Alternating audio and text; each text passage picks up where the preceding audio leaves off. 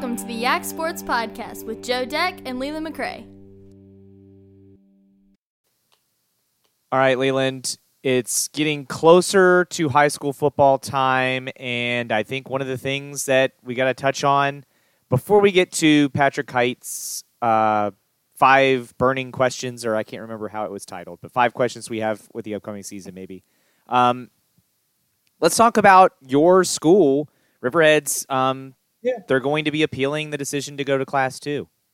Yeah, and I, you know, I don't know who's part of those decisions. Um, you know, administration, I'm sure in coordination with, um, you know, the administration for the county. Um, but you know, they have the right to do that, and um, hey, it's within the rules. There's there's ways of going about it, and they're doing that. I I was fine with them being in class two. I think from the mindset that I always have of when they're one of the bigger schools in class one and in football having so much success, I always say, hey, the numbers put them where they put them. And so I'm fine with them being in class one. If the numbers put them in class two, then fine. I'm fine with class two. So I, I'm fine. I hope there's a little meat to the administ- to to why they're appealing. I hope there's like a numbers disparity or the way that they're counting juniors to freshmen instead of seniors through freshmen. There's some kind of impact from that. I hope there's like some kind of reason um, other than um, just preferring class one because I think we've had so much success in class one, particularly in football, but also in a lot of other sports at Riverheads. And I say we, uh, you know, any new listeners, I'm, I'm a Riverheads alum and I'm a homer. Um, you know, I I think we've had a lot of success there. I look at some of those spring runs, particularly the girls soccer. I'm not trying to single them out. And hey, they're one of the best girls soccer teams in Class A. Awesome, but it does feel a little tough when they're like over on the season, or you know, not not many wins on the season, and, and dead last in the district, and then all of a sudden, you know, they're in the in the region championship game just for showing up. Um, and then they win it, and so credit them. I'm not trying to take anything away from the accomplishment, but I'd rather them have to compete in a in a class two environment um, after seeing this happen a couple years in a row. So I, I want to look at this from all sports. So coming around on that, you know, I think a lot of the postseason success we've had, I always say, hey, Riverheads really gets you know sharpened by uh, the steel of the Shenandoah district, and and even though they finished in most sports, you know, in a lot of other sports, second to fourth, somewhere in there in the top half. Good job. Then they go on a big postseason run. I, I I just feel like I've seen that enough. I'm ready for some new teams. I know that Riverheads competed well across the board, not just football, when they were in Class Two before. So I, I was looking forward to seeing that again.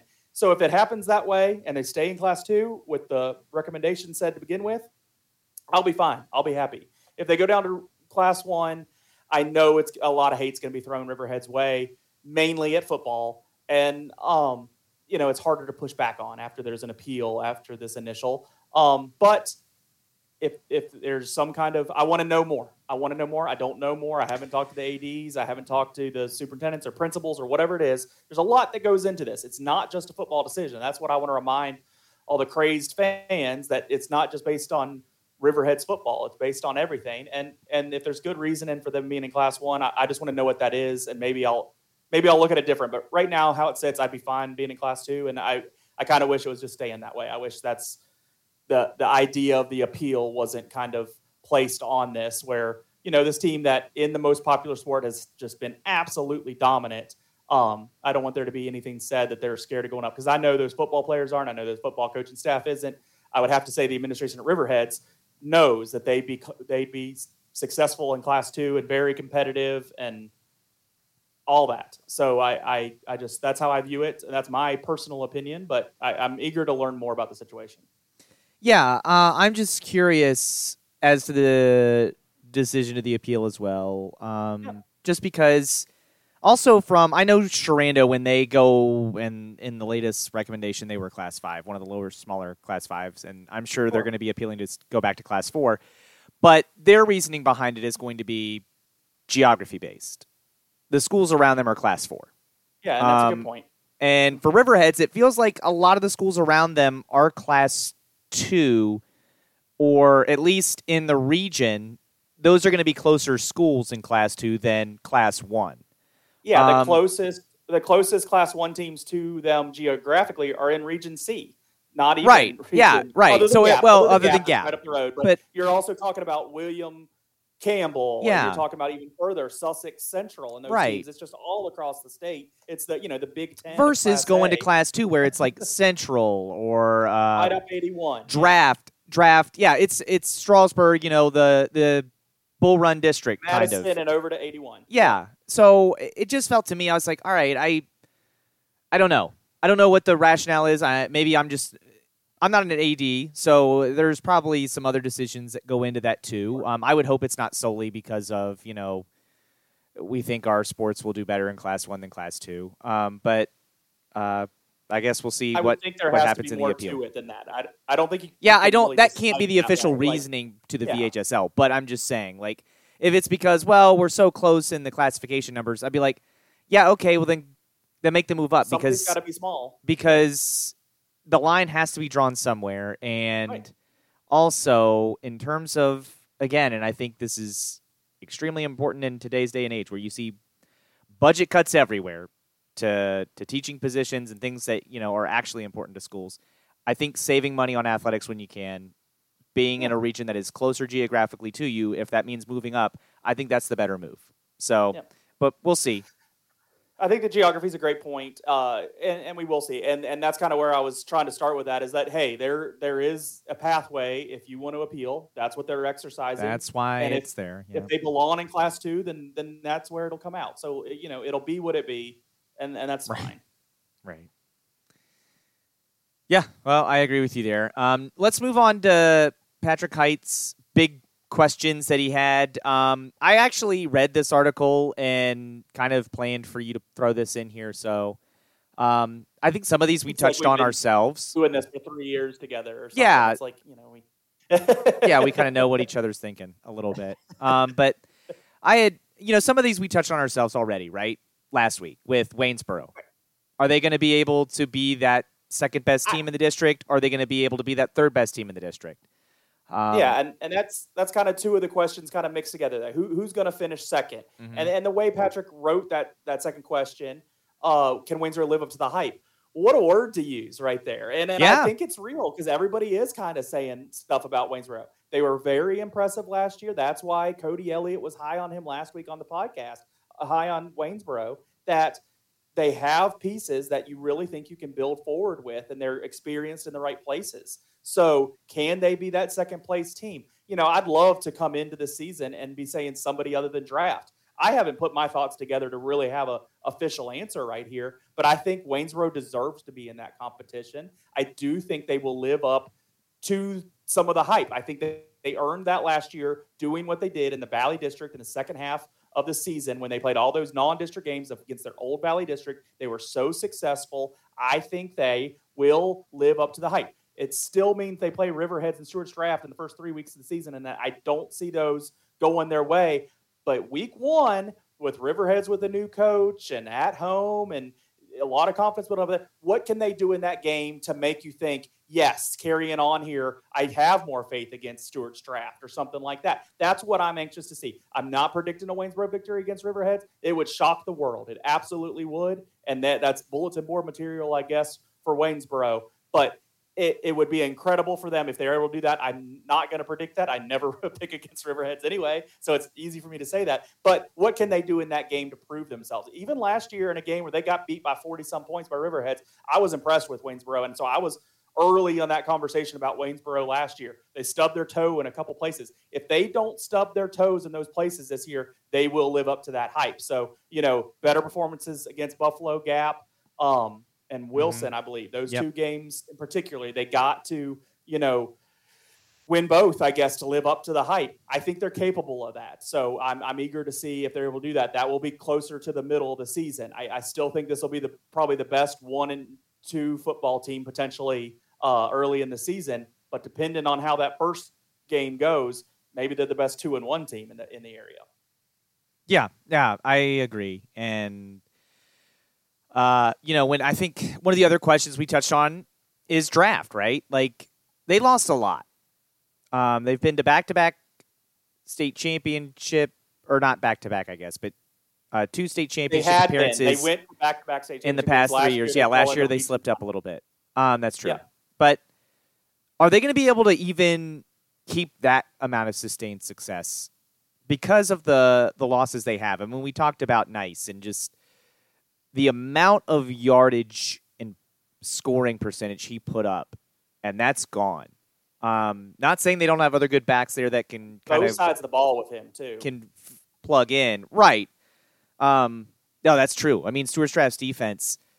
Uh, I I felt the past two years was better than last year's, and they're losing the leader of that defense from last year. So, yeah, I, I you know that is a big question, and I think that's why Waynesboro kind of gets thrown into that second place conversation, and Buffalo Gap gets thrown into that second place conversation with Stuarts Draft this year. So with Stuarts Draft, just uh, my early notes for uh, looking at the season. You know, they lost Aaron Nice, the the Gabe Mhm. Basca kid at center, really good on the line there.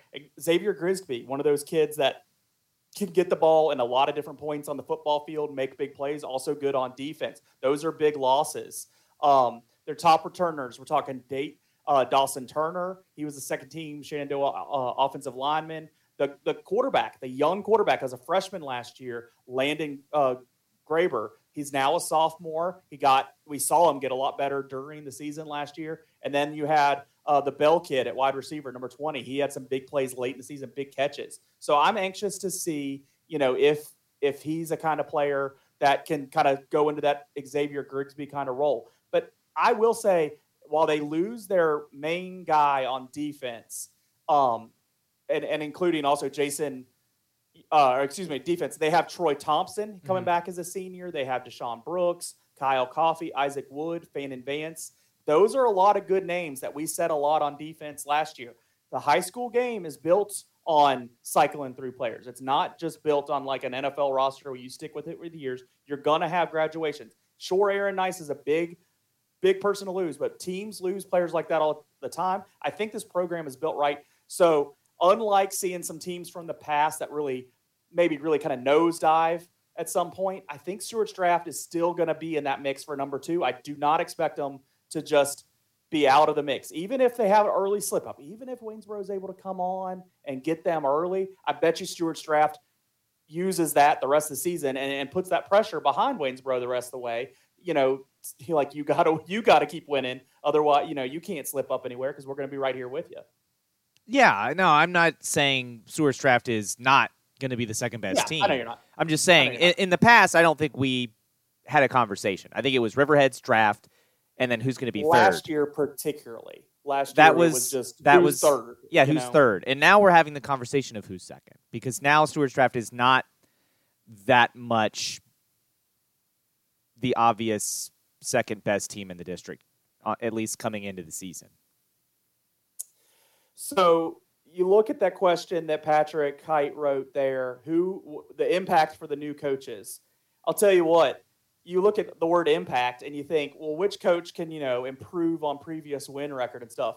Well, Ray Norcross. I was going to say the best he can do Yeah. is match. They haven't lost for 50 games. So if he loses a game ever in the season, uh, it's some kind of huge disappointment, and he's he, he'll be worse than the previous.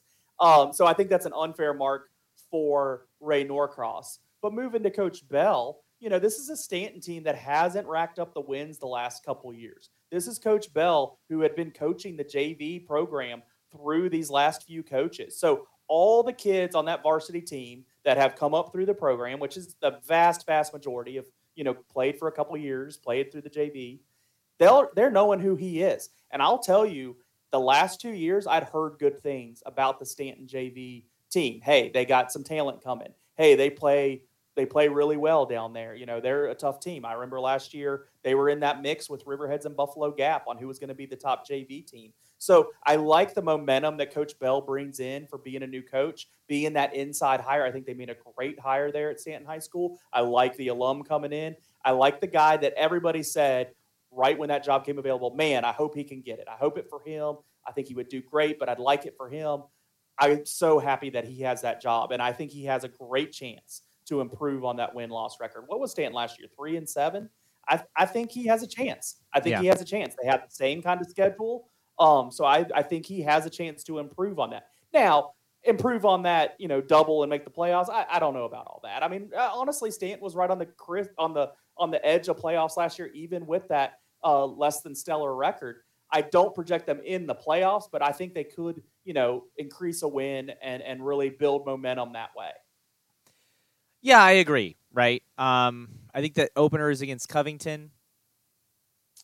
That sounds If right. I'm I I remembering have it right correctly. in front of me, if I just scroll down to the right place, they have the first week bye because they're not playing Wilson week one like they had scheduled last oh, okay. year. Yeah, Um, that's right. So that moves to the end of the season as it ended up being last year. Uh, but yeah, they're going to open up at Covington, who might not have enough players to play. Um, I heard right now, uh, the last I heard, they were playing, so that is probably good for week two that they would still still be in the ball game. But I think they were in the 20s with the amount of players on the team. So open up at Covington and then host Page County. Um, last year they won both games. those games. Yeah, they, those are two games you can win, and I think that's going to be. Look, with a new coach, obviously it's it's key to get the players to buy in, and early success helps. So if Yep. he can get those first two wins, get kids to buy in, then when you start to get to the, you know, quote unquote meat and potatoes of the schedule there with the Shenandoah Yeah. district, like it's going to be tough sledding. It's it's Fort Defiance, and then Fort Defiance is the biggest hope, but then you're looking, can we get knock off Wilson? Yeah, there can you beat that a Wilson? mid-season right, there's that midseason Nos district against Harrisonburg that they was only a 16 nothing ball game last year. Mhm. I don't think you go into that game just assuming it'll be the same, but there's Sure. something there with that team, with that rivalry that I think you open the door there, especially after what happened last year. Knowing they were three and seven, still being that close to Harrisonburg, I think that is a game you kind of have circled on your schedule as as an opportunity. I would agree, and I think uh, it's going to be. You know, we obviously we're wishing all the coaches in the area the best and the most success they can have. Um, Obviously, yeah, yeah. We And- want them all to surprise us. You know, I remember Fort Defiance a couple years ago. I think that's a team. Uh, Mhm. You know, it, it's hard to come up with that positive spin question that Patrick Hite's looking for in his article there, uh, talking about these things, and, and and on Fort Defiance. Like it's hard to have that positive spin, but right here, I'll, I'll say it. Fort Defiance a couple years ago surprised all of us and, and had you know two great seasons. That first one surprised us, not getting those wins. You know, I, while I won't predict that this year, hey, who's to say what can happen for any of the teams in this district? Who can be that Fort Defiance from a couple years ago that surprises you and sees what you can do? And and you know, Fort Defiance looking for multiple wins this season. Last year, they beat Rockbridge County, a team that finished far ahead of them in power points and you know compare compared victories and all that. You know, they they knocked them off. So can they find you know another win like that this year or, or two?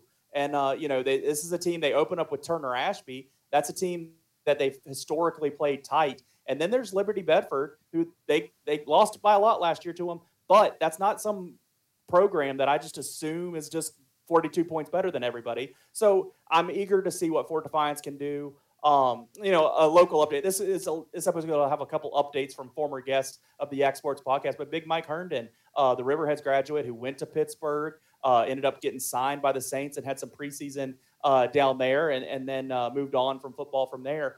Um, he's coaching over at Fort Defiance, so that's you know uh, you know that Riverheads coaching or Riverheads influence spreading out in the county. I think that's a great thing for Fort Defiance to be added to that staff. That there's a lot of great guys over that Fort Defiance staff. So I'm I'm eager to see you know can they get that turned back around this year at Fort Defiance, but also using what they did a couple years as an example for a team like Staunton, um, you know that can jump up. And and Waynesboro is the other example of that. Waynesboro did that last year. They they jumped up, and so who can do that this year? Who can surprise us? yeah, I think you're right. Um, it's going to be interesting to see who that team is that will surprise us. Um, Man, you can tell I'm ready for football season, can't you? I'm Yeah, I'm and I going. I just I know we got a se- season preview, and Yeah, I just don't want to. we just hit a lot of it, and we'll say a lot of that again, and we'll say it on the radio. But I mean, those are the storylines, and that's what I love about high school football. It's what I like about all these football seasons that we're waiting to have started. They're going to get on the field and play, and that's and that's just the best. It's not, you know, it's not make believe forever. You know, it's not that you don't care about the regular season like in the NBA or something like that. Like as soon as they're playing, you're caring about every snap of the football, and I, I'm just man, I'm looking forward to it. If you want a little taste of uh, high school football action. There's there's some scrimmages this week. Everybody scrimmages on Friday, so um, I'm sure you know how to find where your team's playing um, and what time. uh, a couple home ones. Waynesboro's hosting uh, Charlottesville, and I think Buffalo Gap's hosting like a jamboree situation. So those are a couple that are happening inside the county. Uh, Riverhead's only traveling up to TA, um, so not too far there. So um, get out there if you if you have the taste of it like I do. Get out there Friday. No. Um, you don't have the taste for it. You going to Long John's instead, huh? Yep. Um, my dad had a positive review of the Long John's fries uh, this week, so I was I really. I can't give that endorsement. So that's different. really? So I finally I finally find someone. Yeah, I have never I've never ate Long John's fries and been like, man, this has been enjoyable. Um, I told my dad, I said, hey, the good thing about those fries, you thought they were good and nice and crisp. In three years, you can go back and eat eat the fries from the same grease. It'll be if good. he got crispy ones, I am a little worried on why they're crispy because I've never gotten them crispy. Never, ever in the history of Long John's, unless he only got fries and then I don't know. No, no, I know, I know his order. Uh, it was, you know, this is why we were getting some different fast food together today, and he was evaluating the price of my choices as a grown grown adult. You know, sure, three kids. He's analyzing what I'm spending my money on, mm-hmm. and uh, then he goes into his Long John's story, and immediately I was like, "So how much did you spend on two pieces of fish?" And so we we had that discussion yeah, but it's great pieces of fish. That's the good part of the meal. Yeah. That's some quality fish right there. Probably straight out of the ocean. What? Yep. How the how the Valley League wrap up? Well, Charlottesville ended up winning it all this year. Uh, they beat Woodstock and were crowned Valley Baseball League champions again. Um, I think that's three and five for them. It's usually them or Strasburg. Yeah, it's they usually them or Strasburg. Those are the two teams that it almost seems you can pencil those two into the championship every year. Strasburg didn't make it to the final this year, but Charlottesville got it done. They won, and uh, hats off to them. Again, we, we announced the All South team last week, or shared it with you. We didn't announce it. We we shared it with you um, from from the Valley Baseball League. I announced who my votes were, um, but uh, yeah, I all credit to Charlottesville. They had a pretty good team there at the beginning of the year. It looked like this was going to be one of their worst years ever, maybe, but then they, them and Strasburg in particular, are two teams that just never stop recruiting, and so they toward the latter strong. part of the year, yeah, toward the latter yeah. part of the year, they got some really, really great players to come in and just absolutely changed the production on the offensive side of the ball in particular, and uh, that that made all the difference for Charlottesville. Somehow I'm looking at the standings from a year ago. Google failed me here. They were good um, last year. Yeah. They got knocked out early. It was a surprise. Well, I, I mean, I'm never going to be rooting for the Charlottesville team, but you got to credit them. They do the hard work of getting the players in, the good players in, and and more times than not, they're making the most of it. So even with the early, you know, I remember listening to a couple Staunton games against Charlottesville um, while I was listening to you cover them, and uh, yeah, it's they're. I was happy to beat them, and that's and that's how you know you have that, you know, the respect for that team when I'm happy in June that my Staunton Braves are beating them. So that, there's that respect, and and then they go on to to own that respect and win the championship. Right. So I went to Camden Yards this weekend. Uh, got to watch the O's nice. beat up on your Pirates on hey, Saturday. We came back and got the third game on Sunday. So. Yeah, we won two out of three in the 30th anniversary celebration at Camden Yards. I was actually at the official 30th anniversary celebration. Got a cool shirt out of it. Um, nice. Got to see. You also got to see a Oneil Cruz home run. That's what I was most excited. That was the only home run of the game. Yeah, but then I got to see Adley get hits. Um, I got to see my least The favorite Oriole. game? Yep, got to see my least favorite Oriole, Brett Phillips, get an RBI double. Um, it was it was a fun game. Um, Jorge Mateo made a fantastic play at short to silence the Pittsburgh fans that were there. Um, they thought they were going to come back. It was like runner. They were down two or three at the time, and there were runners on first and second with nobody out. And then Jorge Mateo makes a diving play to get a ball going up the middle and turn a double play, and that kind of silenced the Pittsburgh people uh, around us. And um, I made sure to let them know that the double play happened. Um, and that they weren't going to win, and they didn't. Uh, but then uh, we also that was a fun game, and it was they did like the top thirty moments in Camden Yards history, so it was particularly like Orioles history the last thirty years at home, uh, and it was cool to see some of those old uh, Orioles highlights. Um, you know, thinking about '90s baseball, and that's me and uh, one of the friends I was sitting next to just kept talking about. I was like, "Gosh, when I look at these names, it just the B.J. Surhoffs and the Chris Hoiles. and Yeah. I was like, "Gosh, I love that team. That team was so much fun." Man, '90s Greg baseball. Olson. A yeah. little earlier. A little earlier Yeah. Gregg Olson. Um, Billy Ripken. Then you had, you know, the Cal Ripken breaking the streak, consecutive game streak, uh, the streak ending, uh, the playoff games. When they had Roberto Alomar and they Right? Yeah. Oh man, Alomar. Yeah, we don't talk about Palmeiro. Um, he's Bruno What about status. what about the boy? You know, uh, Brady Anderson. yeah, he's Bruno status too. Um, but- I talk about Brady.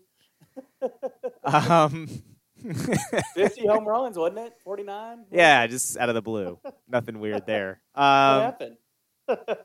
yeah, just really seeing the ball well. Um, It looked like a balloon out there. Him or the baseball? but it was cool to relive those moments. And then, like I said, you know, some of the recent success and recent games, um, you know, like the game two of the ALDS in 2012, a game I went to, like, I was like, oh man, I was there. That was cool. And then I think number two moment out of the top 30 was the double by Delmon Young uh, against the Tigers in that ALDS game, which was just so much fun in 2014.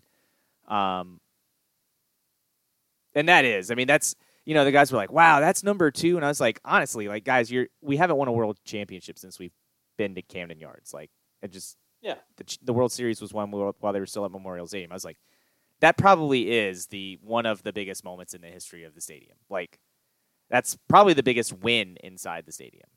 Um, Clinchmas was on there. Ubaldo was one of the guys they trotted out. They trotted out some old Orioles, and some of them like that were announced as like, okay, this is sad. Um, that he is one of the guys we invited back, but um, like and Ubaldo, like that's one like I laugh because I most of the time Ubaldo was in Baltimore it was just a nightmare, and I hated him, but. He did pitch the game where we won the division in 2014 for like the first time in close to 20 years. And so it's like, you know what? Sure.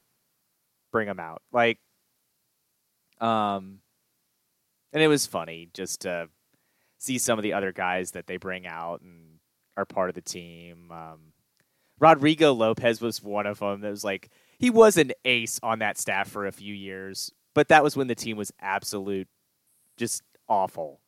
And you're just remembering Rodrigo Lopez and you're like, man, okay. I guess. I, I just I don't know. Cedric Mullins was one of the guys that got called out during the ceremony to come out and he's like still playing. it was just like God. Um, well, that's cool. I mean, and it's cool to be there for the 30th anniversary. Oh You know, sure. I've- yeah. been there a couple times, and it is the greatest. And and you know what they always reference what that stadium did. It kind of changed how owners and and and organizations looked at their stadiums and what they wanted to do. And you had so many stadiums from the 70s still around there, coming through the 80s into the Mhm. early 90s that were the multi-use stadiums, and they're just the big round thing. You had them all in like Pittsburgh and Cincinnati and um, Uh, a bunch of places, Philadelphia, and right.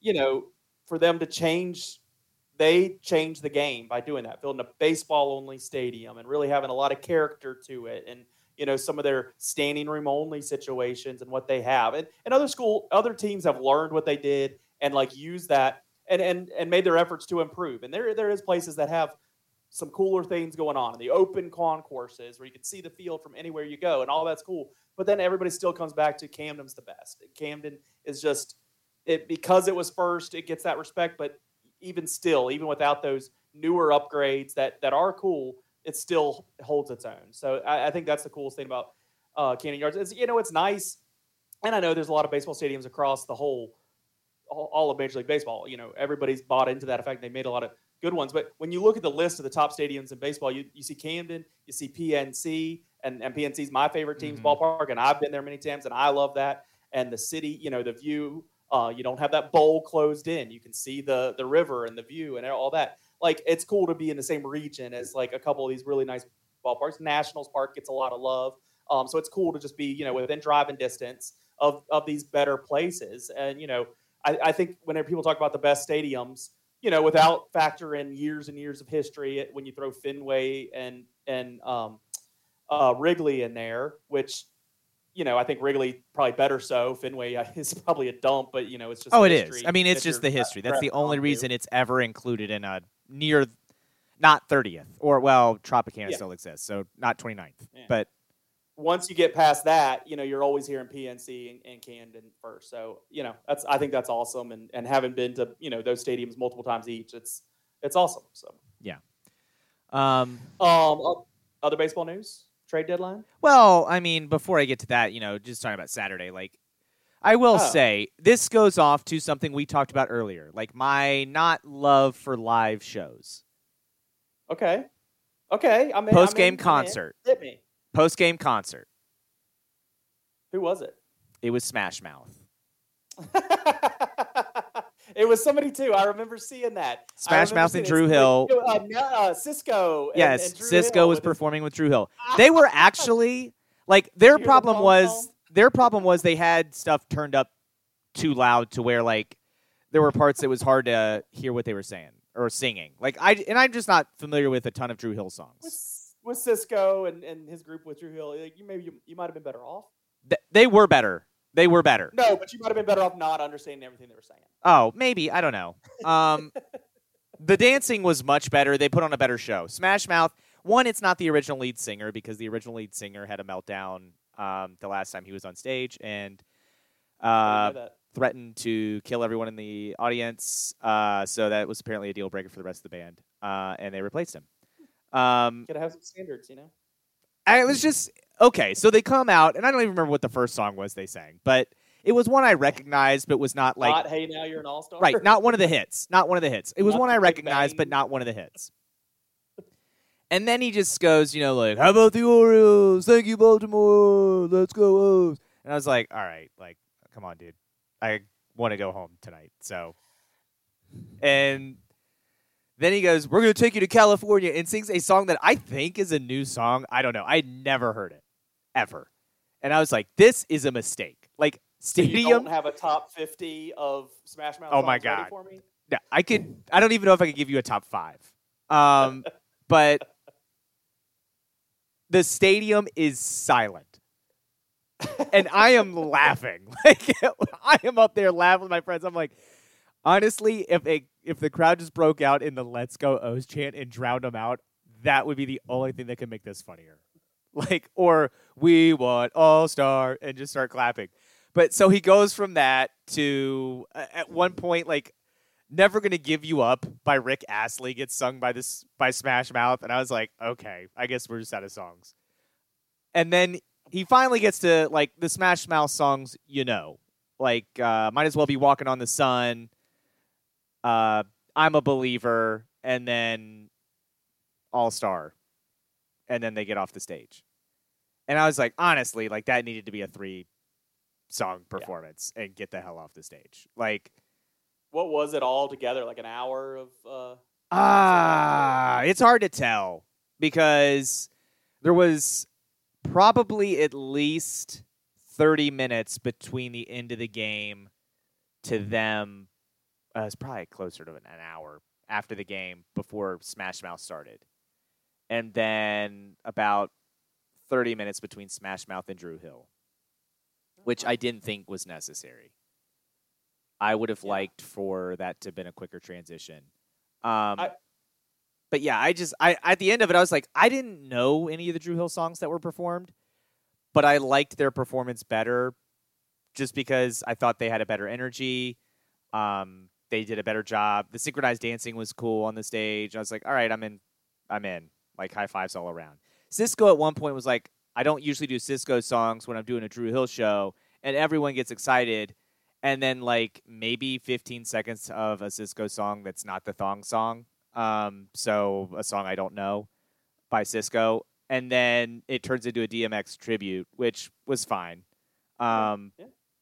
But then it's back to Dru Hill and just some other former singers from Dru Hill that are grew up in Baltimore and also from Baltimore. So Yeah, that's cool. that's yeah. why they were there. Uh, Yeah. So and that was it was fine. Um, but yeah, it, that was like the when Smash Mouth was performing. I was like, I wish Leland could be here so I could just tell him like, this is why I hate live shows. Like, I remember watching like an Orioles game a couple weeks ago, and they had that like a commercial between you know innings that was like August eighth, you know, or whatever whatever the date was. August specific, 6th, You, yeah. you know, like uh, Smash Mouth. Camden Yards, yeah, post game concert. You know, I was like Smash Mouth and Sisqó. Let's let's go. Yeah, Yeah, because it was an Um, I love the '90s thing. So yeah, and that's fine. Uh, I I will say like in my argument against you about like live music and stuff.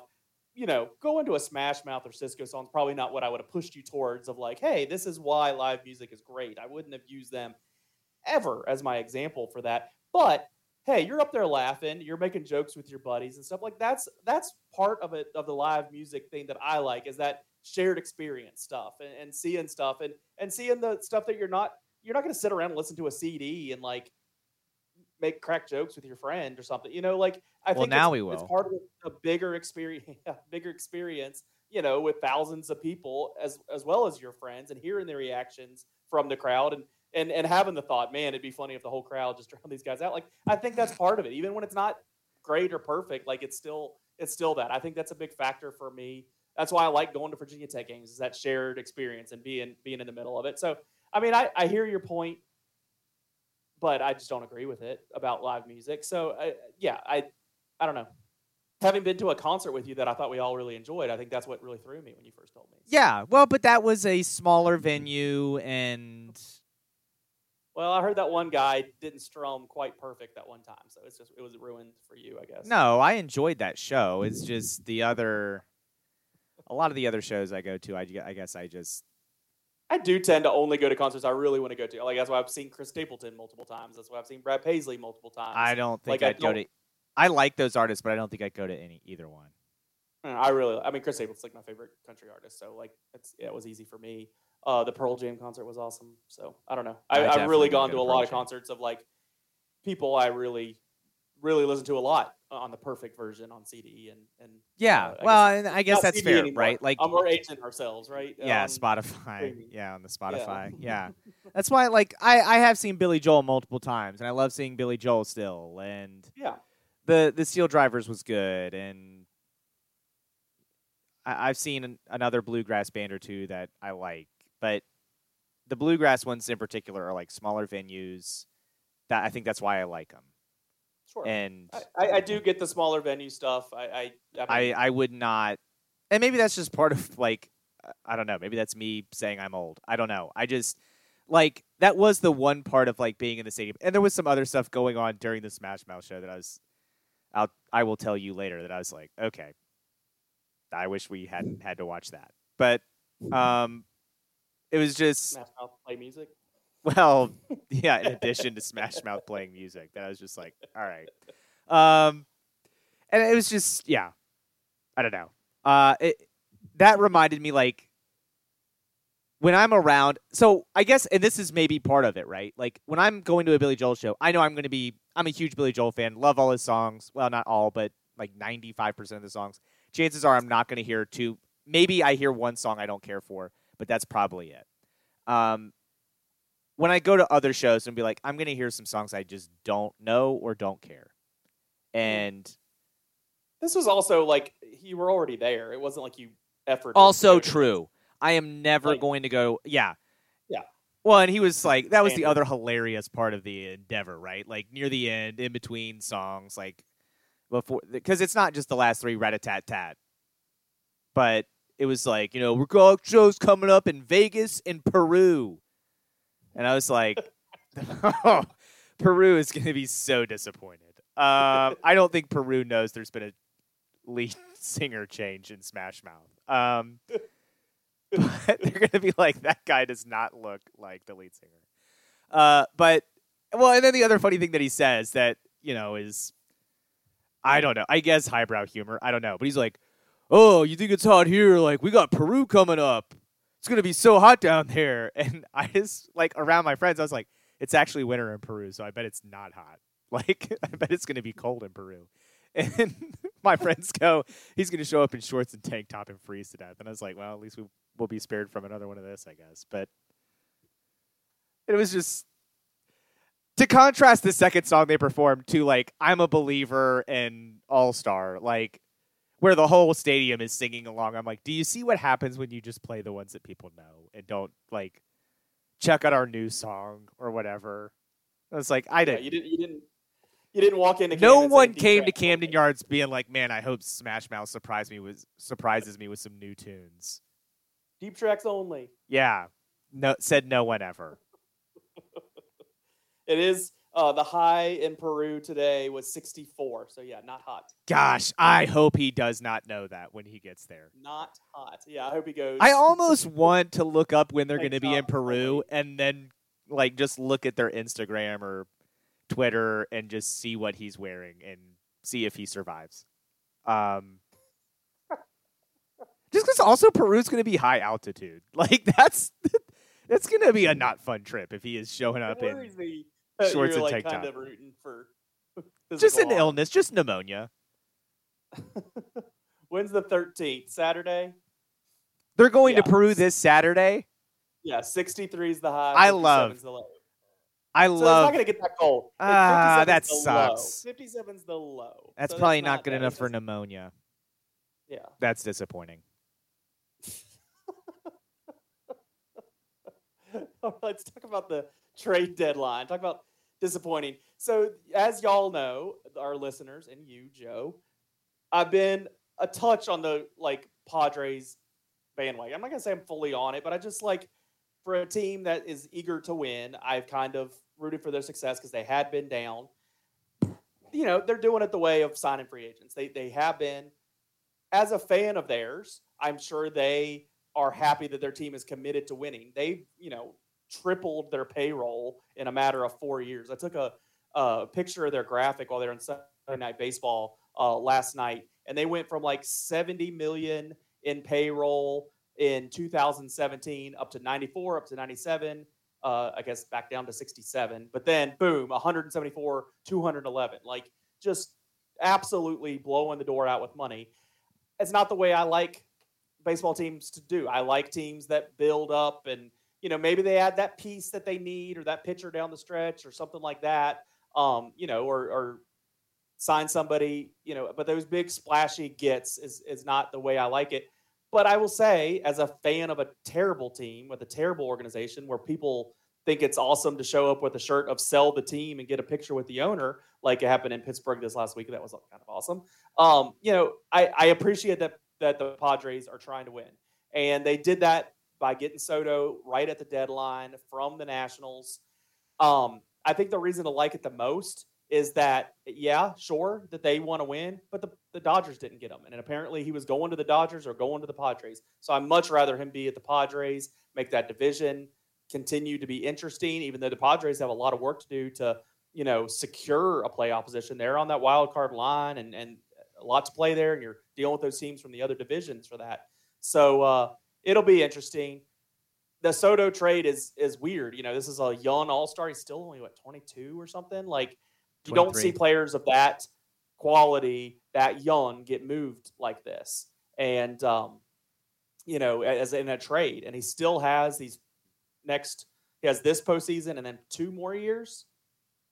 So they're going to have him for three postseasons. So even though they gave up good scout, good prospects. They're going to have him for three. They control him for the next three post seasons that they hope to be in. Great for them. And I would have to think they're confident in re-signing him to San Diego, to the South Southern California market, um, with with all that that means. So uh, it made sense. I'm fine with them getting them, but I am like kind of you know closing my book on my um, I don't want to say the word bandwagon, but my like shared pleased that, of their success and hoping that they can be the non-Yankees and the non-Dodgers um, because they're buying right into that that process. So I, I'm going to kind of close that book on that maybe in a couple months.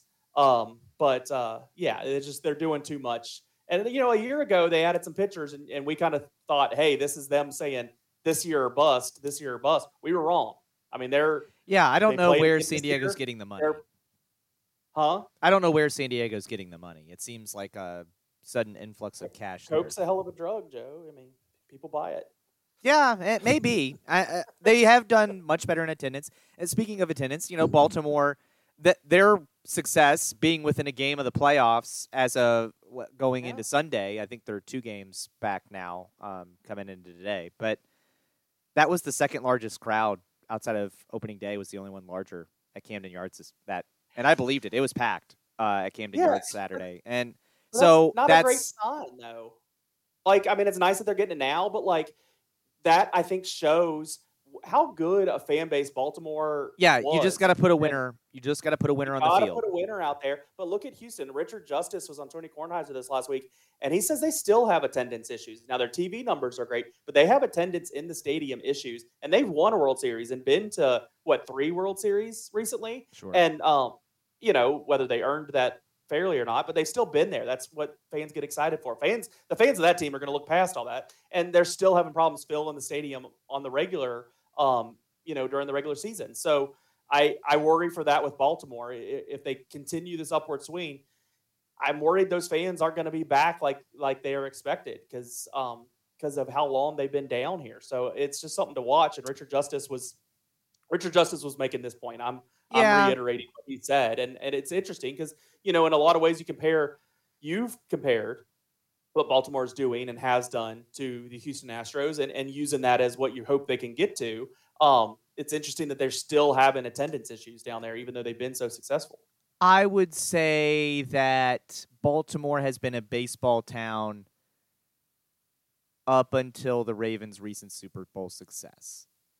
I would never have classified Houston as a baseball town. So I think part of that might just be I don't think that culture is there.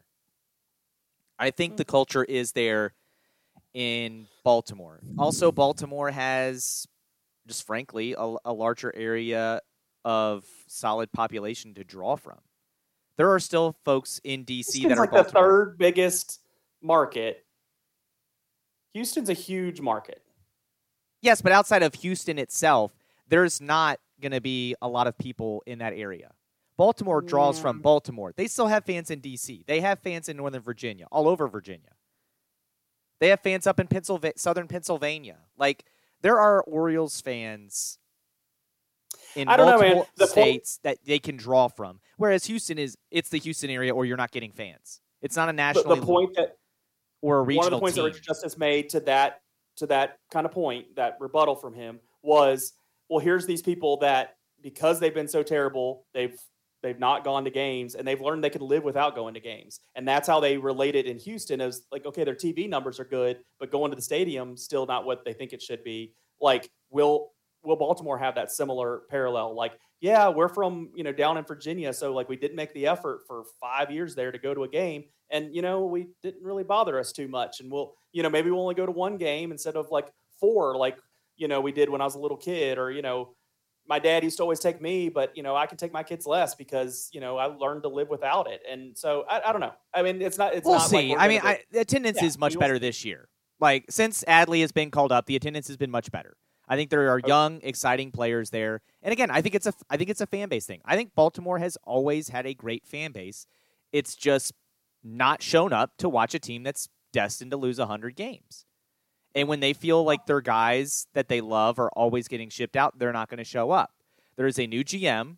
The plan has been communicated with the fan base. The fan base understands the plan. And while the closer being traded away and Trey Mancini being traded away hurt a lot of fans, it still brought fans to the park. They still know Adley is there. They've seen other guys get called up recently. We did win tonight. They beat the Toronto Blue Jays in a huge game. That that, that honestly, this Blue Jay series is a huge Yeah. series. It is because the wild card. I mean, they'll be if they can win this series. if you can win this series, you are wild card. That is absolutely cool. right there, and you have played one of the tougher teams that you have remaining on your schedule. The the Orioles actually have one of the easier schedules remaining of the teams in the hunt, which kind of gives me some hope that maybe they're not going to be out of this, and maybe they're not fool's gold. Um, but I, I, Yeah, we'll see. Uh, and the other thing there too is the Astros were involved in a very public scandal on cheating, and maybe maybe that turned a lot of people off, and they're like, well, I don't. I don't know how much of that is involved. I don't. I, I also just never imagine Houston as a place that really loves baseball. I mean, it's Texas. I mean, it's football's first in Texas. I, will I'll say that. I'm, I don't know. It'll be interesting. I, you know, listening to Richard Justice say it, who knows what the heck he's talking about. Yeah. Um, you know, it weighs on my mind, but yeah, you make some points. Um, but also, right. this this is the other thing that's going to help the Orioles. A lot of those Nationals fans, there are some diehard Nationals fans. I think Jeff, yeah, who listens Nationals, to this podcast, diehard Nationals fans. But there's a lot of casual ass Nats fans that jump ship, go or I like both teams. No, you don't. Pick one and get the hell out of the other. But there's a lot of casual ass Nats fans that now that they traded Soto and Scherzer and Rendon and everybody, everybody they loved, everybody they loved. So that's why I like the Nats. They're not afraid to put a winner on the field and spend money. Well, now look who's coming back to Camden Yards. I will say though, I mean, look at after Houston won, they only all they have left is uh, Altuve. That's the only guy really left from there run. Oh, that's right true because like, Correa's gone. It's hard to keep these yeah. teams together. It is hard to keep these teams. I'll give the Nationals a little credit there. Um, they got a lot of good prospects back, so I'm I'm just hoping this isn't like they're going to be down. Obviously, they're down this year. They're going to be down next year, but I'm I'm hoping there starts to be a peak. I hope they don't have to go as low as the Orioles have gone. But back to your point, yeah, you're going to have some of those national fans that are not diehard national fans yeah, they're probably going there because they're winning and maybe they live a touch closer to them. But yeah, we'll drive a little bit further here for Baltimore uh, because they're winning and they're playing the Yankees and that kind of stuff. But I mean, that's that's what you just need to have is crowds comparable to when Boston and the Yankees come in on the other weekends at Baltimore, and that and that'll tell the tale. And and and I think you'll see closer to that. I just it'll be interesting to see the overall fan comeback if if if the wins a comeback like like it looks like they're coming. Yeah, and I hope I hope the crowd stays there. But and the other thing with the Juan Soto trade is right, like I think the oh, Nats yeah, were between a rock and a hard place. Yeah, I think they could have maybe offered more millions per year, but the owner is not really invested in the future of the team all that much no, right he's now. trying to sell he's it. trying to sell it. um, they did the new owner a favor. The new owner doesn't have to come in and make this move. Yeah, it also a little bit though does ding the value of the team. That is a superstar that is no longer in your organization. And I absolutely agreed with a baseball writer whose name is escaping me right now. There is no way for the Washington was Nationals. Buster Olney? No, was it Buster Olney? it was not with? Buster oh, Olney. Okay. Um, I wasn't sure. I was I was hoping. There is absolutely no way the Washington Nationals can win the Juan Soto trade. They can just minimize the damage. That's the only thing yeah. they can do. None of the guys they got, none of the guys they got are going to be a Juan Soto. None of no. them. Now, here's the other thing: Did the Padres give up a lot? Yeah, but the Padres still have one of the best farm systems in baseball. Yeah, and that's I guess that's the good news if you're the Padres, even if you can't sign Juan Soto, because it's probably going to take 500 million dollars to do it, and there's probably only two teams in baseball that can afford that, and unfortunately, it's two of the teams I hate. So, um, I, I yeah, I just they've got three years with him. They've got some more time with Manny. They've got time with Tatis.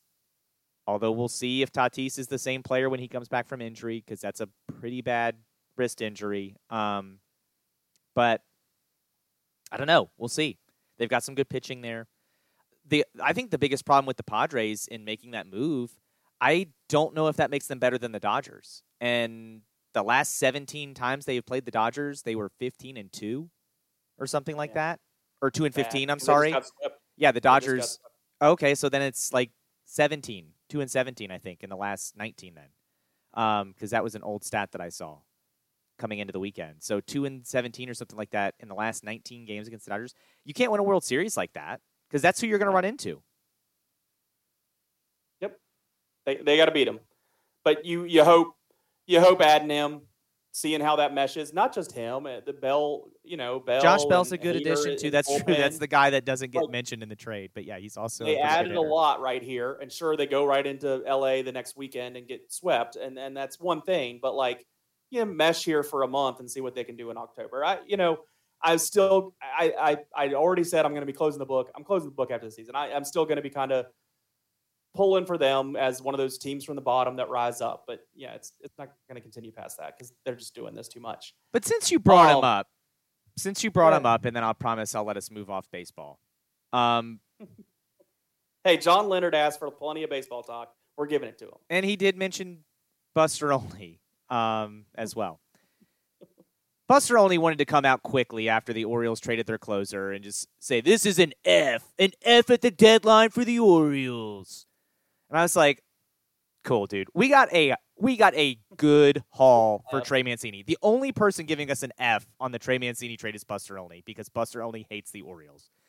Those the guys we got do have potential to be more valuable than Trey Mancini. I love Trey Mancini. Have potential to be more valuable to the organization than Trey Mancini. The closer trade, yeah, I'm not sure. But I also know closers tend to outside of the like elite closers don't tend to translate great year to year. And I don't know if Jorge Lopez is that kind of elite. So, whatever.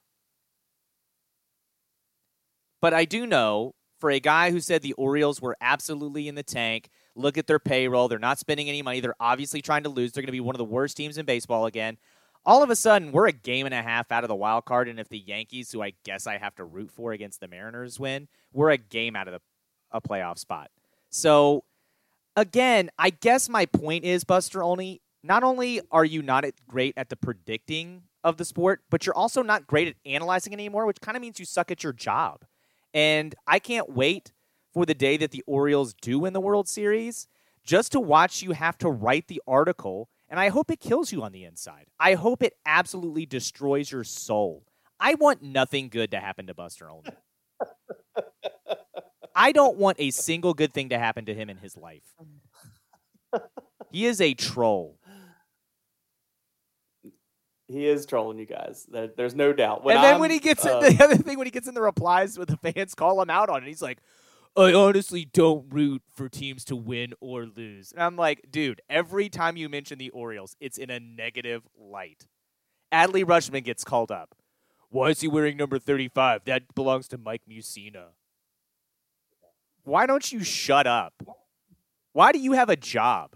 There are plenty of people that are looking for jobs that I'm sure are great writers and could learn about baseball. Why do you have a job? You're not good. You were at one point. Cody Elliott or Patrick Hite right now over, Yeah. over Buster and what he's doing with them. He was good at one point, but somewhere along the line, he just turned into a massive troll and hated the Orioles. I guess when he was at the Baltimore Sun, someone didn't treat him like he wanted to be treated, and he's held a vendetta ever since. It's weird. He's a weird dude. I don't care for him at all. And honestly, All right. I want the Orioles to make the playoffs just to ruin his day. That's one of those. I, I- am an Orioles fan. I will be very happy for me that the Orioles make the playoffs. But there's going to be part of me, and it might be equal to maybe a smidge larger, that is going to be happy that Buster Olney is having a bad day if the Orioles make the playoffs. All right. We talked Again, baseball no, I'm for just John kidding. Leonard. I hope he's I hope he's enjoyed all of it. Um, let's move on to Jeff Wright's great little insight from last week. He had an article from um, you said it earlier, Fran Fraschilla. Fran Fraschilla, who's not necessarily my favorite guy, but he was talking about wanting to move the college shot clock down to 24 seconds. That would match what the NBA has, down from the 35 seconds they have now. Of course, my first response with Jeff Wright, who's a huge UVA basketball fan, and uh, which is great for him. They've they've done well for him. Is like, of course you don't want it to go down. You guys, you know, eat up the whole game. You know, you know, not shooting until there's two seconds on the shot clock and then trying to drive the defenses to a shot clock violation every single time. Of course, you know, you, you're trying to score 50 points a game and win. Of course, that's what you want. Um, but I don't know if I overall agree with it anyway. I'm fine with the longer shot clock in college. I I'm fine with you know the 70 point games, 60 70 point games. I don't think we need to be driving this sport towards 80 90 points a game. I don't think that's important. I don't think that makes this game better. I think there's a lot of other issues with with college basketball that I would rather see change and maybe change back to the way it was before than messing with the shot clock right now or something like that. So that's that's my opinion. Joe, I know you have strong shot clock opinions. That's usually in the high school level. Mm-hmm. What is your opinion on this moving the 35 in college down to 24? I think that's a mistake. I think there are other ways they can get it to be more like the pro game, pro game that I think are more important changes. I think going to four quarters instead of two halves is a more important change they could make. So you um, like that? You called women's mm-hmm. basketball VCU yep. this year, and they have the four quarters. And you're used to watching plenty of college basketball with two halves. You like the four quarters better. I think in high school you have four quarters. I think in college you have two halves, and in pro you have four quarters. I think college is the outlier, and it doesn't make a whole hell of a lot of sense to have it. Um, okay. College men's basketball right now is the only basketball I know that has two halves. So I don't know why you wouldn't go to four quarters. Um, the other thing he was advocating was drop it to 24 because that's what it is in the NBA. It's what it is in FIBA, which is the Federation of International Basketball Association or something, um, or Federation of International Basketball Association. I don't know what it stands for, but um, money, money surrounding basketball is what it stands for. Sure, but um, and that was his kind of just adopt FIBA rules kind of approach. And the problem with that is you're changing the key at that point because anyone who watches Olympic basketball knows that is different. It's a trapezoid. That's one thing that's different. There are a lot of other things in, in international basketball that just aren't the same as the pro game. I, I also kind of agree with you that college basketball, there are a lot of people who like college basketball because it's not like the pro game. So I right. I don't think getting to a 24 second shot clock is going to help. I don't think the chuck and pray approach is is going to help college kids. Um, I I do kind of feel uh, what college basketball could do is maybe get rid of the one and done rule. I 100% agree. Talk That's to the NBA. I, I think if you can That's go, if you can get drafted straight out of high school, dude, do you go to the NBA? But if you go to college, it's it's three years from I, high school. My idea surrounding that, I think I've said it here before. Eh, I wish I wish there was a little bit of protecting the kids from themselves. I understand yes. that. I mean, you do have protection from themselves with football. You got to go to college. You got to be out of high school three years. You do have. I mean, football is the main one. You, you, I think it'd be nice if there was some kind of just no doubt, like these people belong on this committee. They know the NBA game. They've been around basketball a long time. You get former, you know, GMs, former owners, former players, and have like a, a committee, and you have to go through that process. And, and I'm not saying they should be tight with it. I'm not saying they should be like, yes, you're no doubt first rounder. That's the only way you get in. But like some of these guys that were going undrafted straight from high school, maybe you could save them from themselves and say, no, you know, you haven't met the criteria and proven this and and make sure that the D League is available for straight out of high school players. Allow that to happen, but like, you know, you're you're not you're not eligible for the NBA. Like you have to be so good, you had to have in something just to protect some of these kids from themselves from just completely ignoring the option of college. Now, I'm saying keep the D League open. Maybe they're still going to ignore college and go to the D League, but at least at least they might have been woken up to the reality of their their ceiling here. And, and I know players can develop later and maybe they're going to get some wrong. I would just rather protect the masses that we were getting. That's the reason they made the one and done rule, is because you had so many kids going straight and so many just completely flailing out. And then you do have a high percentage of negative stories that come out of those those players that are just are really not good for their futures surrounding you know it's a negative thing surrounding your league and people coming into your league it'd be nice to have a way to somewhat avoid that but I 100% agree that I think it was better when you could have LeBron James go, but then you had the other guys that might be a little committed to going to multiple years of college coming in, and it was better. And I, I think you don't need three years, but maybe maybe make it where yeah, if you're coming to college, you're you're committing to two years. I would I would like that. I, it would make the college game better because you're gonna have a lot more people, you know, back for multiple years on those blue blood programs on those top teams. But I, I would like a little protection for some of the some of those guys that you know out of New York City. It seemed like they were just kept producing these point guards out of New York City, and none of them ever turned out to anything. But Telfair was like one of the most famous ones. Just be nice to protect them from from from some of that. Now maybe Telfair still gets through, but there's a high number of players in the back end that just didn't belong. Yeah, um, and, and you know his other argument was you know America could develop more players, uh, and then throws out two examples of you know like uh, a Jokic or a Doncic. I'm, Um, I'm not understanding this point. I guess. meaning like they have 24 second shot clock over there and they start they play with the 24 second shot clock at 14 and Okay. america if they implement in college you know could develop more players like that and i'm like okay that's two guys but um, how do you feel about Ja Morant how do you feel about Trae Young how do you feel about steph curry how do you feel about kevin durant you know all these american is players who somehow problem. who somehow went to college with a 30 second shot clock and still developed to be NBA superstars. I don't know. Maybe the shot clock isn't it. Um, This is always my problem, though, is like trying to change all these things using like one or two person examples. And I mean, it's the whole exactly. Are there more players in Europe in the NBA now? Yes. Do I think the shot clock has anything to do with it? No.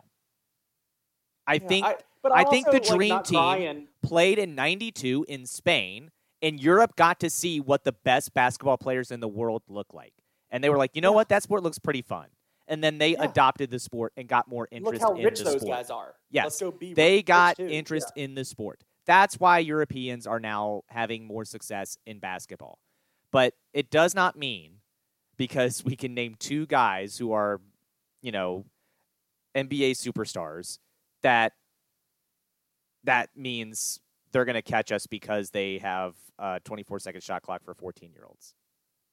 I want a shot clock in high school basketball. I surely don't want it to be 24 seconds. That that would be a disaster. Yeah. You just need a shot clock. I wanted a 30 second shot clock in high school. I think 30 seconds Yeah. is fine.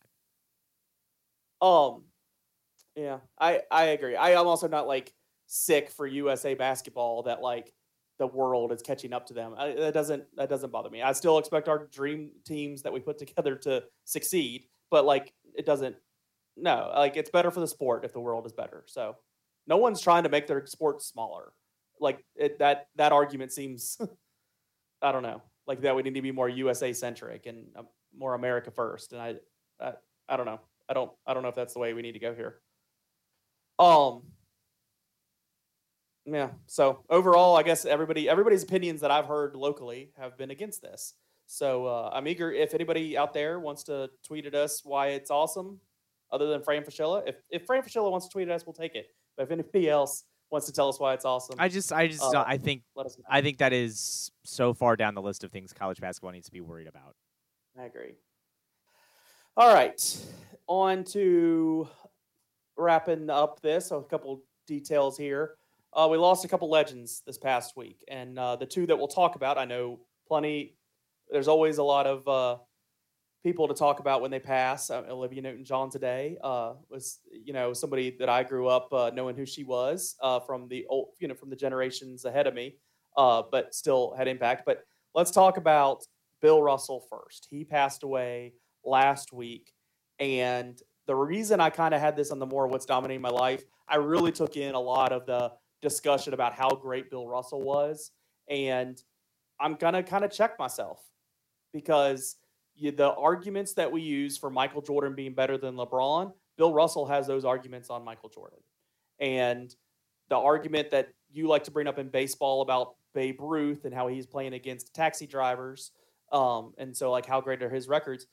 Yeah, Bill Russell was playing against maybe not as mass a number of people that are great at basketball, but it was a lot less teams. So teams were better back then, and you had talent not as spread out as we have now. So I'm going to give that still a lot of credit to where I will open up discussions of who's the best basketball player. I, I'm I gotta mention Bill Russell in my conversations when I talk about it because reviewing the st- stats, reviewing Wilt Chamberlain's a name I bring up a lot for greatest basketball players that people don't usually throw up there because they changed the game because of him.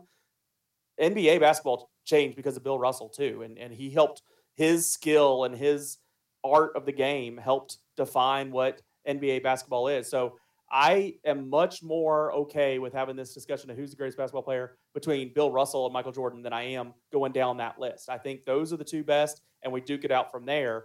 Um, because, Uh, but I think we can't forget about Bill Russell in these arguments. I don't think I think a lot of times when we've had the overall arguments, the Mount Rushmores and stuff, we include Bill Russell because we we know the game well enough. But I think these LeBron first people, they need to go back and know who Bill Russell was because he's absolute dominant force in the game, scoring the ball, including others like LeBron does, getting, you know, helping teammates be better, like people try to make the argument for LeBron, but then also defensively, completely dominating basketball games and um, completely having game plans against trying to get around him. So I, I really, I, I will credit Bill Russell more than I used to after being reminded now of of some of those very good arguments that he's the best basketball player ever. And um, so that's that's something I've learned about myself this past week and, and how I'm analyzing this. I'm still going to say Michael Jordan. I'm not coming off that, but I'm, I was going to say I'm allowing, I, the only Yeah. thing I would pick a bone at what you said was you know saying the teams then were better than teams today. Mm, no, maybe not today, but I think uh, you know when you had eight team league that he played against. is the one point, talent in that league more concentrated? Yes. Sure, I Yes. still would take the LA Lakers today against those Boston Celtics. I'm not taking the LA Lakers Today's Today? LA Lakers against those Boston Celtics, I will take. shooting up against a barn. Yes, because those Boston Celtics don't know what to do if the guy starts dribbling with two hands. With both hands. If a guy can dribble with two hands, I often they don't know what I to do. I often bring up with your Babe Ruth stuff is like it is hard to compare the generations. I mean, he dominated better than anybody has ever dominated Sure, against their peers. that I agree with. That So, I like, I'm agree with. that credit. The same He's a great basketball player. He is a great. He was a great basketball coach. He knew the game. Where you, so you're putting him after LeBron. This is the way I'm hearing you go right now. I just I w- no. I don't. okay. I for me it's Michael Jordan, and then I don't really care who else is. But throw people wherever you want on the list. But uh, the only that, the only thing I was picking when you said Okay, teams were better. I hear than what you say. I was trying to make the concentration point. Maybe I didn't phrase it the best, but for as dominant as they were, I, I, I it says a lot for how dominant. Yes, he he was, was a player great basketball player. Team, yes, yeah, he was he was the reason those teams won. Yes, I agree. Um, you're going to come back. You're coming a little bit more with the argument of he wouldn't be as good in against a Michael Jordan team. He and what were those teams going against a LeBron team? I I think that's a decent enough point that I would take Michael Jordan's prime Bulls against anything I've ever seen in basketball, including today. sure, I'll, I'll take Sure. I'll take those prime. I agree with that, but that's also a similar, Yeah. like the, the difference between the NBA from the '90s to today is di- smaller than the difference, obviously, from That's the true. difference between then to now. Um, Yeah. But Bill, yeah, Bill Russell was a great basketball player. He is one of the greatest people to ever play the game. He did a lot for the sport. He coached the sport. Was really great at it. Uh, was actually the first black professional sports coach. Period, uh, and won a championship. Um, knew the game inside and out. It Was a very intelligent person, and for hearing stories of people that were talking about him after his passing, it seemed like if you were close with Bill Russell, he would absolutely be a guy who would absolutely do whatever he could to help you, but didn't really have a lot of time for nonsense and didn't care for people that weren't close to him. the the thing I always bring up about Bill Russell is remember in '99 Major League Baseball All Star Game when Ted Williams came out and all the players were just like, "Holy crap, there's Ted Williams." I you see that with these players Yeah. when Bill Russell was at All Star games and stuff. So like that kind of seeing those guys at that high Yeah. of a level, Yeah. really give that respect in his direction. There was also a quote from Michael Jordan, and I think it came from when he was playing, so it was a while back. Um, but it was like someone trying to say he was the best basketball player ever, and he's like, "You think you're going to get me on record saying that I'm better than Bill Russell?" Like he gave him that credit, and and the same way that I when Mike when Magic Johnson was, you know, said that Michael Jordan is the best ever, and I use that credit. I'll, I'll listen to to Jordan, kind of saying it the opposite way of like saying Bill Russell is. So I mean, absolutely, I think he gets skirted over in the modern argument, and I'm just I'm not going to allow for that anymore. That's my main thing I've learned this week. That's Bill fair. Russell's death is I'm not going to allow this LeBron Jordan argument and not Bill Russell's name be brought up. Sure. So the other legend, The other legend is uh, the broadcasting legend Vin Scully, uh, longtime Dodgers radio and TV announcer, passed away, and you know that's incredibly sad. Anytime anyone passes away, you know, celebrities we kind of praise and remember and talk about more, um, just because of who they were and who they are. But I mean, Vin Scully, honestly, for me, is you know when you Yeah. think greatest broadcasters of all time, he might be number one. Um, I know a lot depends on the sport, maybe, but for my money, if we're if we're talking all sports, Vin Scully is up there. Um, just because Vin Scully was so good at what he did, and you you all these clips come out of you know old calls he had, whether it's weaving the story into the game while he's calling it and doing a great job with that, or you know the comical ones of calling a play with five errors that the Dodgers make, and you know the caption is only Vin Scully can make this sound good, and um, poet, poetic, yeah. but it, and it's funny and um but then also you know i was listening to uh it was on Le Batard they were talking about it and i can't remember who they had on to talk about it, it might have been dan patrick um but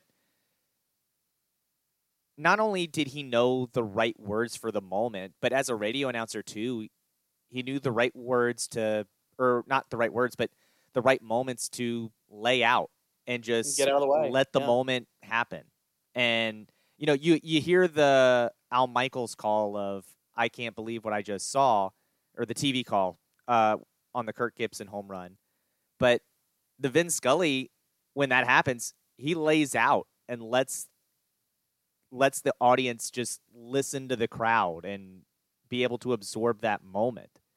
Um and that's really cool.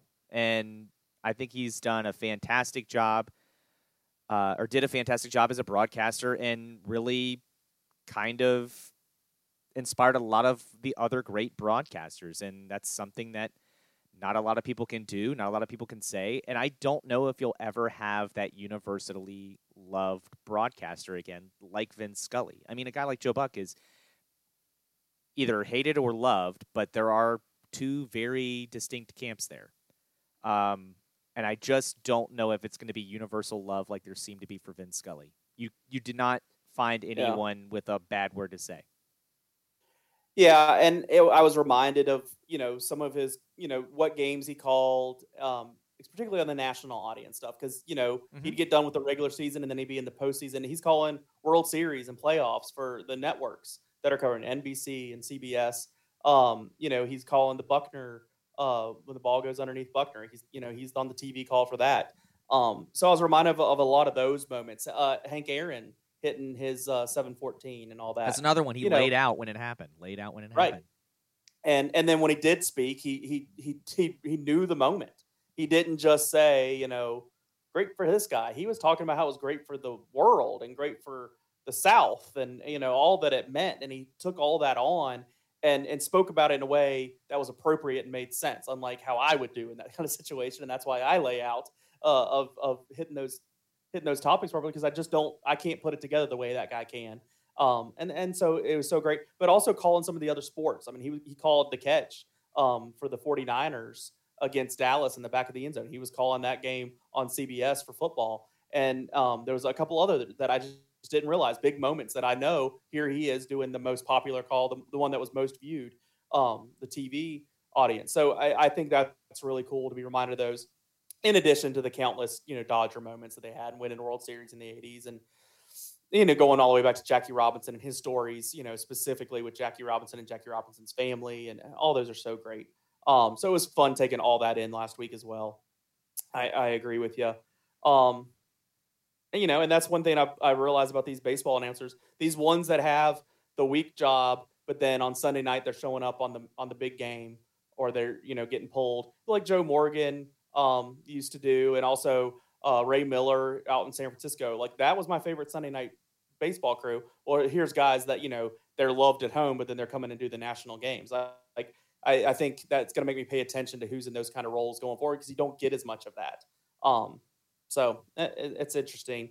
Um, yeah, app two absolute legends, two guys that you know are at the top of their what they did professionally, and that's something to aspire to. You know, you know, I don't think uh, anybody's going to know who the best con you know construction uh, project manager or consultant is going to be. You know, people don't sit around and talk about that, but you know, it's it's it's cool to think about how great those guys were at their job and and try to apply that to your life of like how can I be better at what I'm doing and and then also you know seeing how these guys balance their life and their home life and stuff. So you know a lot of good examples from from what they're able to do to who I want to be. So took it. It was it was a tough week for for icons.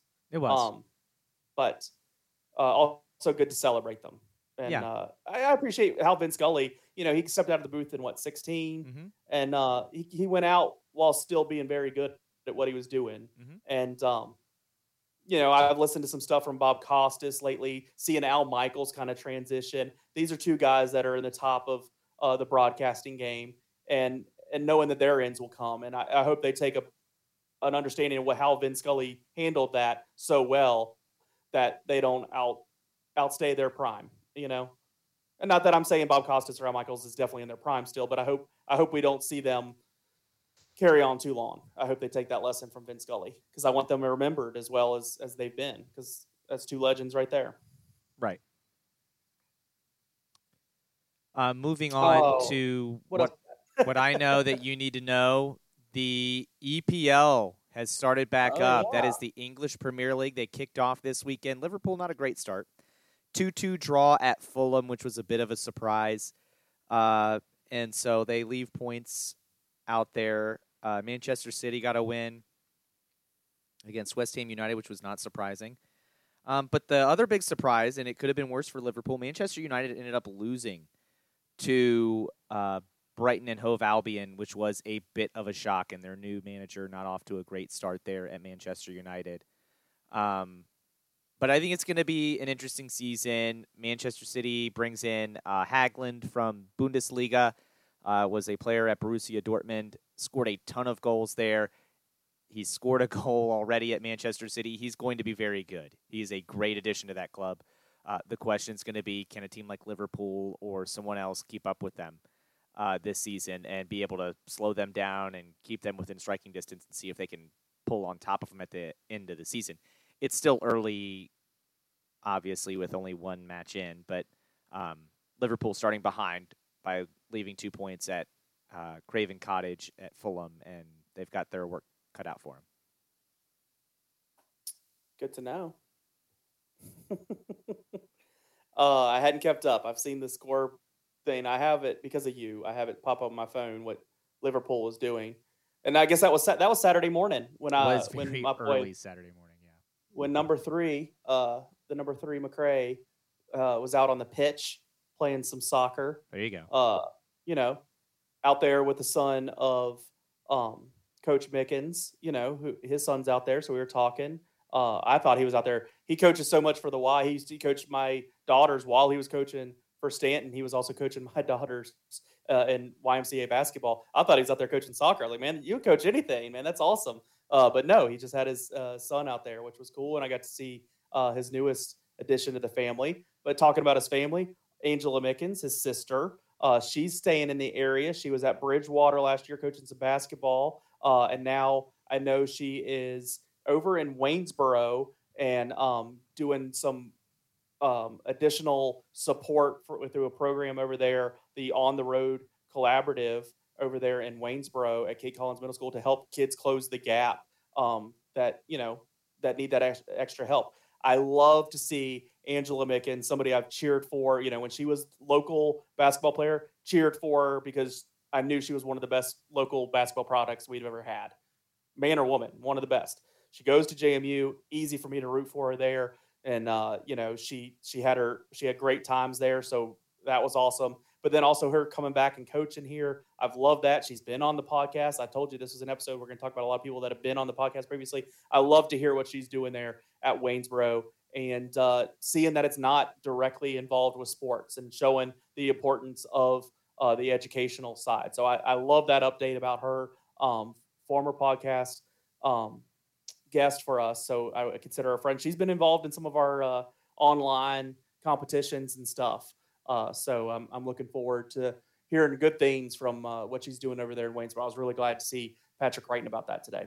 Yeah, I thought that was a great article as well. And yeah, I, I'm always excited to see when local athletes of you know have success and then come back and and find ways to help improve the community. I think that's awesome.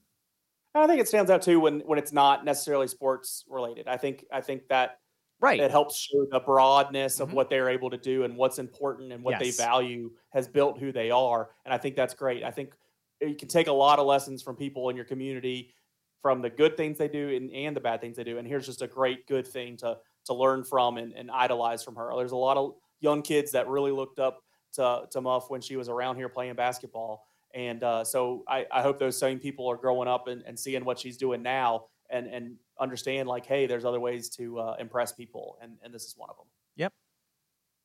All right. So make sure you guys are interacting with us on Twitter or Facebook at Yak Sports Pod. We're always eager to hear points for conversation. Uh, you know, John Leonard threw in the VBL wrap up and the trade deadline. I think we're going to talk about that any this anyway this week. But I don't mind to be reminded. There's there's been weeks we've got done recording a podcast and I go, oh my goodness, we didn't talk about that topic that happened. So always feel free to throw those out. Uh, we usually record at the beginning of the week, so if you want to throw something at us last minute, you know Mondays are a great time to remind us of something that we should be talking about at Yak Sports Pod is a great way to find us, or even the Yak Sports Pod at gmail.com email is a great way to get us. Make sure you're telling your friends to subscribe to us on Podbean, Apple, Google, or Spotify, as we'll be doing this all through these next sports seasons starting up. We're excited that the the local sports is picking up here with the VHSL uh, schedules getting going here. Plenty of football to be talking about. So you'll hear our voices on 1240 uh, this fall, but you'll also hear it here on the podcast. So make sure you're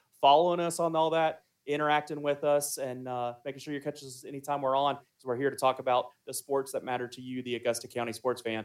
And we'll talk to you next week doing the same thing. You've been listening to Yak Sports, your Augusta County sports podcast.